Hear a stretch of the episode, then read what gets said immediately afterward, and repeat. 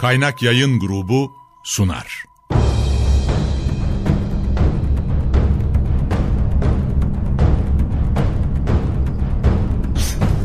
Günaha bulanmış hayatlar, kaybolmuş benlikler, çorak gönüller, onunla yeniden hayat buldu. Karanlığın ortasında doğan güneş, çöle inen nur, bir rahmet peygamberi. Hazreti Muhammed sallallahu aleyhi ve sellem Efendimiz.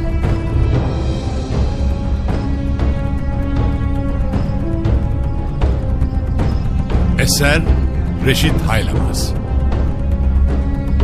Yöneten Yaşar Özdemir Kurgu Soner Can. Müzikler Brian Keane ve Ömer Faruk Tekbilek.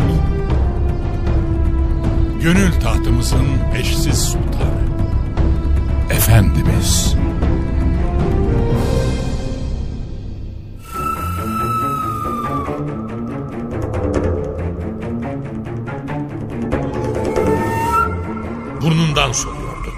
O kadar kızgındı ki sözünü esirgemeden ağzına geleni söylüyordu. Önce Musab'ı aralarına getiren teyzoğlu Esra'da çıkıştı. Aramızda akrabalık olmasaydı elimden kurtulamazdın. diyordu. Musab'a da tehditler yağdırıp etrafına haykırdı bir müddet. Tufanlar kopan dünyasında dalgalar durulacak gibi değildi. Musab'ın tavrındaysa hiçbir değişiklik yoktu. Yine aynı olgunluğu sergiliyordu. Zira ölümün telaşında değildi o. Kendisini öldürmeye gelenlere bile hayat vermenin fırsatını yakalamaya çalışıyordu. Ne olur bir dinle. Şayet hoşuna giderse kabul edersin. Hoşlanmazsan işte o zaman istediğini yaparsın. dedi aynı tatlılıkla. Doğruya değişen bir şey olmayacaktı. Karar yine Sad'ın kendisine aitti, Haklısın. dedi. Zira istemediği bir şeyi ona zorla kabul ettirecek insan henüz dünyaya gelmemişti. Mızrağını bir kenara bırakıp oturdu o da ve Musab'ı dinlemeye başladı.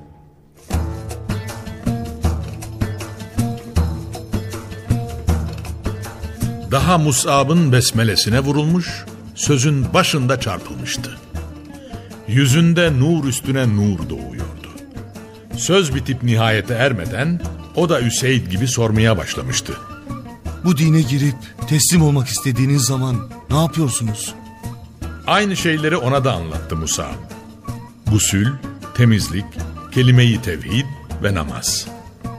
İşte hakperestlik buydu. Her şey ortadaydı ve doğruyu bulduğu yerde almak onun için de ayrı bir meziyetti. Zira küfrün mazeret üretecek bir mantığı yoktu. Kalmamıştı, olamazdı da. Artık o da Mus'ab'ın dizinin dibinde kavminin kalbini çözecek anahtarı arama peşine düşecekti.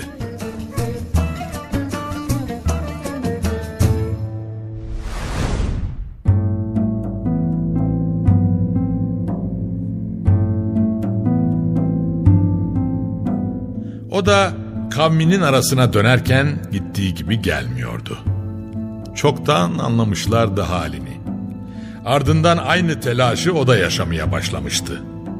O güne kadar farkına varamadıkları bir kıymeti bulmuşlardı ya, paylaşmaları gerekiyordu onu bütün tanıdıklarıyla. Meraklı bakışlara bir şeyler denilmeliydi. Kabilesinden bir tek fire bile vermeye niyeti yoktu. Önce sordu onlara. Beni aranızda nasıl bilirsiniz? Hep birazdan teskiye ediyorlardı. Konumunu yeni tanıştığı iman adına bir krediye çevirecekti Saad. Kaynaktan aldıklarını paylaştı onlarla ve ardından imana davet etti oradakileri. Her şeyini koydu ortaya ve arkasından ekledi. Şayet Allah ve Resulüne inanmazsanız kadın erkek hepinizle konuşmak bana haram olsun.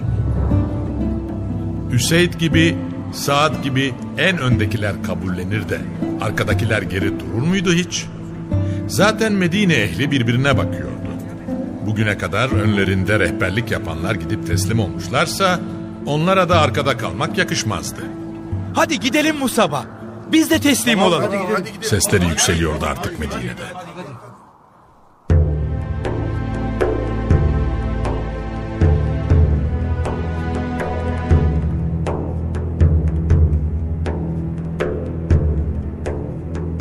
Medine çok bereketliydi. Her günleri bugünkü gibi semereli bir hal almıştı. Mus'ab'ın haberi ışık hızıyla yayılıyordu.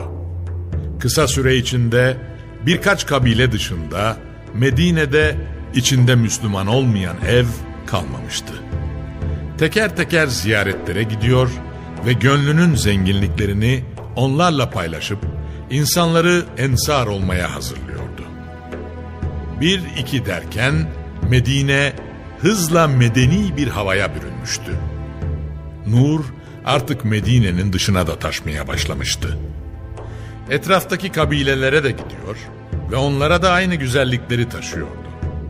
Zira efendiler efendisi de aynısını yapmış, bir taraftan Mekke'ye hitap ederken diğer yandan da etraftaki kabilelere açılıp onlara da İslam'ı anlatmayı ihmal etmemişti. Onu temsil eden Hazreti Musab da farklı davranmamalıydı ve zaten o da bunu yapıyordu. Allah Resulüne mektup yazdı bir gün Musab. Ortada bir talep vardı ve nasıl davranması gerektiğini soruyordu.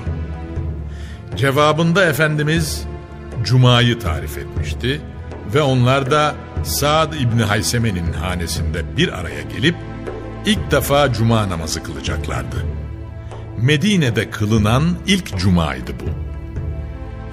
Resulü Kibriya Hazretlerine Akabe'de söz vermelerinin üzerinden yaklaşık bir yıl geçmişti. Bir araya geldiklerinde artık kalabalık bir cemaat oluşturuyorlardı. Gelişmeler güzeldi ama firakın acısı dayanılacak gibi değildi. Resulullah'ın Mekke'de çektiklerini de biliyorlar ve Mekke dağları arasında daha ne kadar zulüm içinde bırakacak, ne zamana kadar sıkıntı çekmesine göz yumacağız. Diyorlardı. Halbuki Medine daha munis, daha candan ve kucaklayıcıydı. Böyle olmuyordu. Ne yapıp edip yollar birleşmeli ve bu ayrılığa artık bir nokta konulmalıydı. Bunun için ortada iki alternatif vardı. Ya kendileri de gidip Mekke'de ona cemaat olacaklar ya da onu Medine'ye davet edip başlarına taç yapacaklardı. Her ikisi de kendi içinde birçok sıkıntıyı barındırıyordu.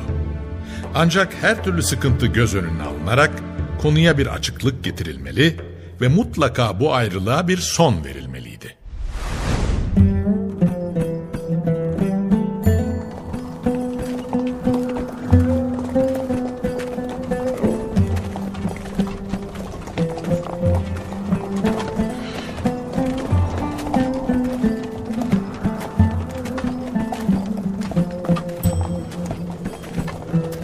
Yine hac mevsimi gelmiş ve Mekke'ye doğru bir hareket başlamıştı. Hac ibadeti için Kabe'ye yönelenlerin arasında Medineli Müslümanlar da vardı. Bunlar ikisi kadın toplam 75 kişiydi. Uzun ve yorucu bir yolculuktan sonra Mekke'ye geldiler. Günler bayrama kaymış, teşrik günlerini yaşıyorlardı. Ancak bu kadar insanın Kabe'ye gelerek Efendimizle buluşmasını o günün Mekke'sinin kaldırmasına imkan yoktu. Onun için başka bir formül bulunmalı ve problemsiz bir görüşme sağlanmalıydı. Bunun için önce aralarından Kab İbni Malik ve Bera İbni Marur'u seçip Kabe'ye gönderdiler. Zaten Hazreti Bera gördüğü bir rüyanın etkisinde kalarak yol boyunca namazlarını Kabe'ye doğru kılar olmuştu. Ve arkadaşları da onun bu hareketini şiddetle kınamışlardı. Çünkü bu Efendimizin uygulamalarına muhalefet anlamına geliyordu. O da işin gerçek yönünü Allah Resulüne sormak için sabırsızlanıyordu.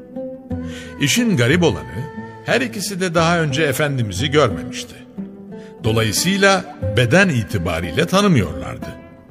Yolda giderken aralarında konuşmaya başladılar. Onun nasıl tanıyacaklarını soruyorlardı. Karşılarına çıkan bir Mekkeli'ye sordular. Sizler onun amcası Abbas İbni Abdülmuttalib'i tanıyor musunuz? Evet, ticaret maksadıyla zaman zaman Medine'ye de gelen Hazreti Abbas'ı tanıyorlardı. Bunun için Evet. Evet. dediler. Adam Öyleyse iş kolay. Çünkü o Kabe'de Abbas'ın yanında oturan şahıs. Oraya girdiğinizde göreceksiniz. diyordu. Artık tereddütsüz yürüyorlardı. Derken Kabe'ye geldiler. Hazreti Abbas diz çökmüş oturuyordu. Yanında da insanlığın emini vardı. Yanlarına gelip selam verdiler. Çok sıcak ve candan duruşlarını görünce Allah Resulü sallallahu aleyhi ve sellem Hazreti Abbas'a dönerek bu adamları tanıyor musun ey Eba Fadl? diye sordu. Evet, Diyordu Hazreti Abbas. bu Bera İbni Marur, kavminin efendisi. Şu da Kab İbni Malik. Efendiler efendisinin yüzünde sürur hüzmeleri dolaşıyordu. Zira bunlar sadece kendilerini temsil etmiyordu. Arkalarında kendileri gibi 70 küsur insan vardı ve onları temsilen gelmişlerdi. Nasıl buluşacaklarını sordular. Yeni adres de yine Mina ve önceki yıllarda olduğu şekilde Akabe denilen mevkiydi. Ve arkadaşlarının yanına gelip durumdan herkesi haberdar ettiler.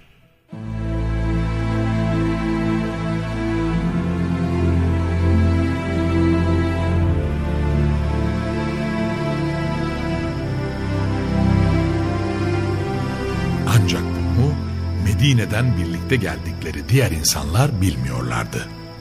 Onun için ilk gece birlikte konaklayacak ve diğer insanlardan habersiz olarak gecenin ilerleyen saatlerinde buluşacaklardı.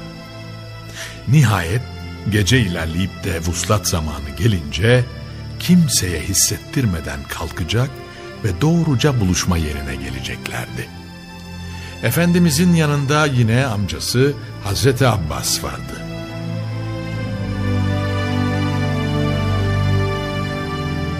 Bir anda karşısında 75 kişiyi gören Allah Resulü'nün sevincine diyecek yoktu.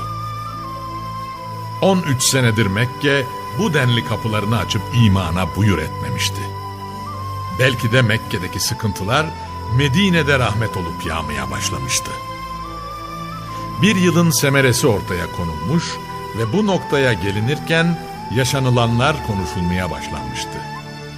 Onu daha da sevindirecek bir başka müjdesi vardı Hazreti Musa'nın. Her bir müminden beklenen bir müjdeydi bu aynı zamanda.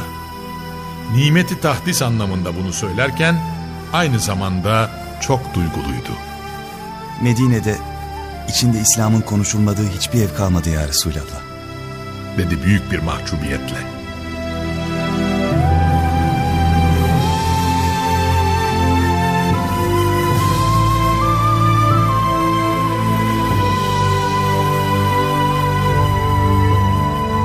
Zira bir beldede inanan bir gönlün olması dava adına oranın fethi anlamına geliyordu. Hedef göstermişti Allah Resulü sallallahu aleyhi ve sellem ve almıştı mesajını Mus'ab.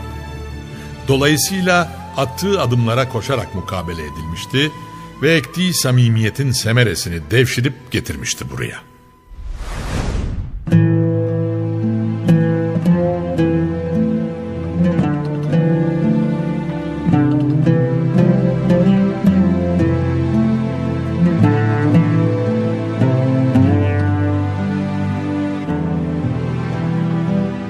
Müşterek bir talepleri vardı. Gönüllerinin gülü Hazreti Muhammed'i Medine'ye davet ediyorlardı. Zaten tablo ortadaydı. İslam'ı yaşamak için Medine daha müsait görünüyordu. Aynı zamanda insanları daha cana yakın ve dini hayat adına daha müstahitti. Evet, bir davet vardı. Ama bu davete icabet etmenin beraberinde getireceği çok bedel vardı. Sadece Efendimizin hicreti meseleyi çözmezdi. Ve iman eden herkesin Medine'ye gitmesi gerekirdi. Zira burada kalanlar için Kureyş, akla hayale gelmedik oyunlar ortaya koyar, onlara nefes aldırmaz ve hayatı zehir ederdi. Buysa başlı başına bir problem demekti. Ev bark burada bırakılacak, yakın ve akrabalar geride kalacak, hatta bazıları itibariyle ana babadan geçilip evladü iyal terk edilecek, bağ ve bahçelere Kureyş el koyacak ve kısaca mezara gidercesine bir terkle dünyaya ait her şey bir kenara bırakılarak gidilecekti.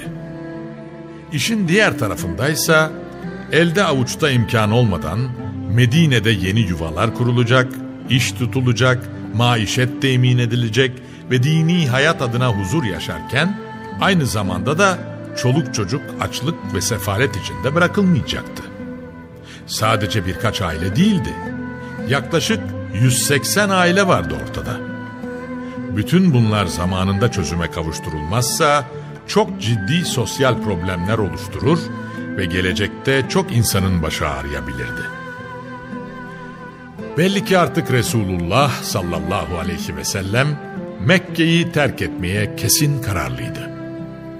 13 yıldır sadece imanları için didinmiş ama buna karşılık onlardan hep şiddet görmüştü.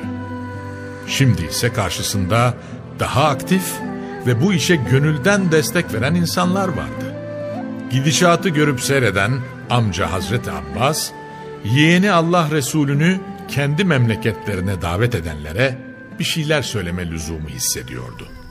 Devreye girdi ve Ey Hazret cemaati! Bildiğiniz gibi Muhammed her şeye rağmen bizim aramızda bulunuyor. Bütün engellemelere rağmen biz de onu koruyoruz. Ancak şu anda o sizin aranıza katılmak ve sizinle birlikte sizin beldenize gitmek durumunda. Şayet onu davet ettiğiniz hususta vefa gösterebilecekseniz bu işe evet deyin. Yarın onun karşısına çıkıp da muhalefet edenlere karşı onu can ve malınızı koruduğunuz gibi koruyacaksanız bir şey demem. Ancak eğer buradan ayrıldıktan sonra onu yalnız bırakacak, düşmanlarının eline teslim edecek ve onu incitecekseniz şimdiden bu işten vazgeçin. Ve yine onu bize bırakın. Çünkü o her şeye rağmen kendi kavmi arasında izzet ve onuruyla yaşayıp tebliğ görevini yerine getiriyor. dedi.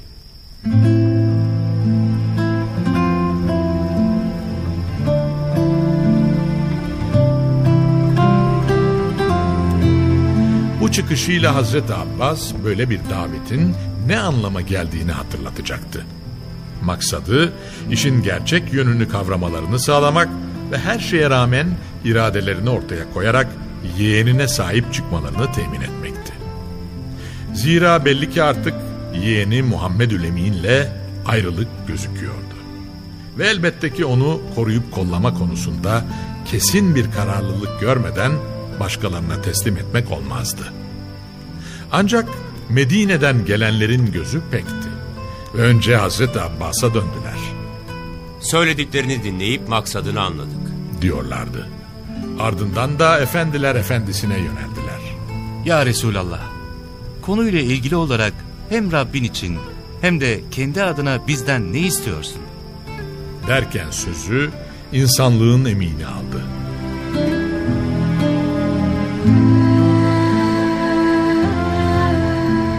Önce Allah'a hamd edip Kur'an'dan ayetler okudu. Ardından da İslam'la ilgili genel konulara girdi ve dünle bugünün kıyasını ortaya koydu. Sonra da huzurlu olduğunuz zamanlarda da sıkıntıya duçar bulunduğunuz anlarda da mutlak itaat istiyorum. Sıkıntılı anlarda da bolluk durumunda da infakta bulunacaksınız. Ona hiçbir şeyi eş ve ortak koşmadan ibadet edecek, namazınızı kılıp zekatınızı da vereceksiniz. Emri maruf yapacak ve kötülüklere karşı da sürekli nehyedici olacaksınız. Sürekli Allah için adım atacak ve birilerinin sizi kınamasından endişe duymayacaksınız. Sizin aranıza geldiğimde çoluk çocuğunuzu ve hanımlarınızı koruyup kolladığınız gibi beni de koruyacak ve bana yardım edeceksiniz buyurdu. Bera İbni Marur, Efendimizin elinden tuttu ve Evet, seni hakla gönderene yemin olsun ki kadınlarımızı koruduğumuz gibi seni de koruyacağız. Sana söz veriyor ve beyat ediyoruz ya Resulallah.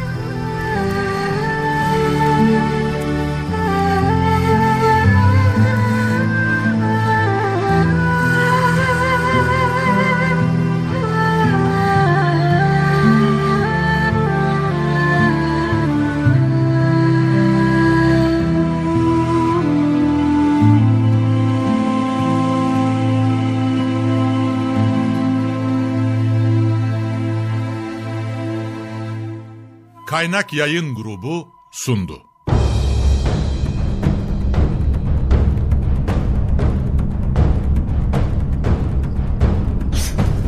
Günaha bulanmış hayatlar, kaybolmuş benlikler, çorak gönüller, onunla yeniden hayat buldu. Karanlığın ortasında doğan güneş, çöle inen nur, bir rahmet peygamberi. Hazreti Muhammed sallallahu aleyhi ve sellem Efendimiz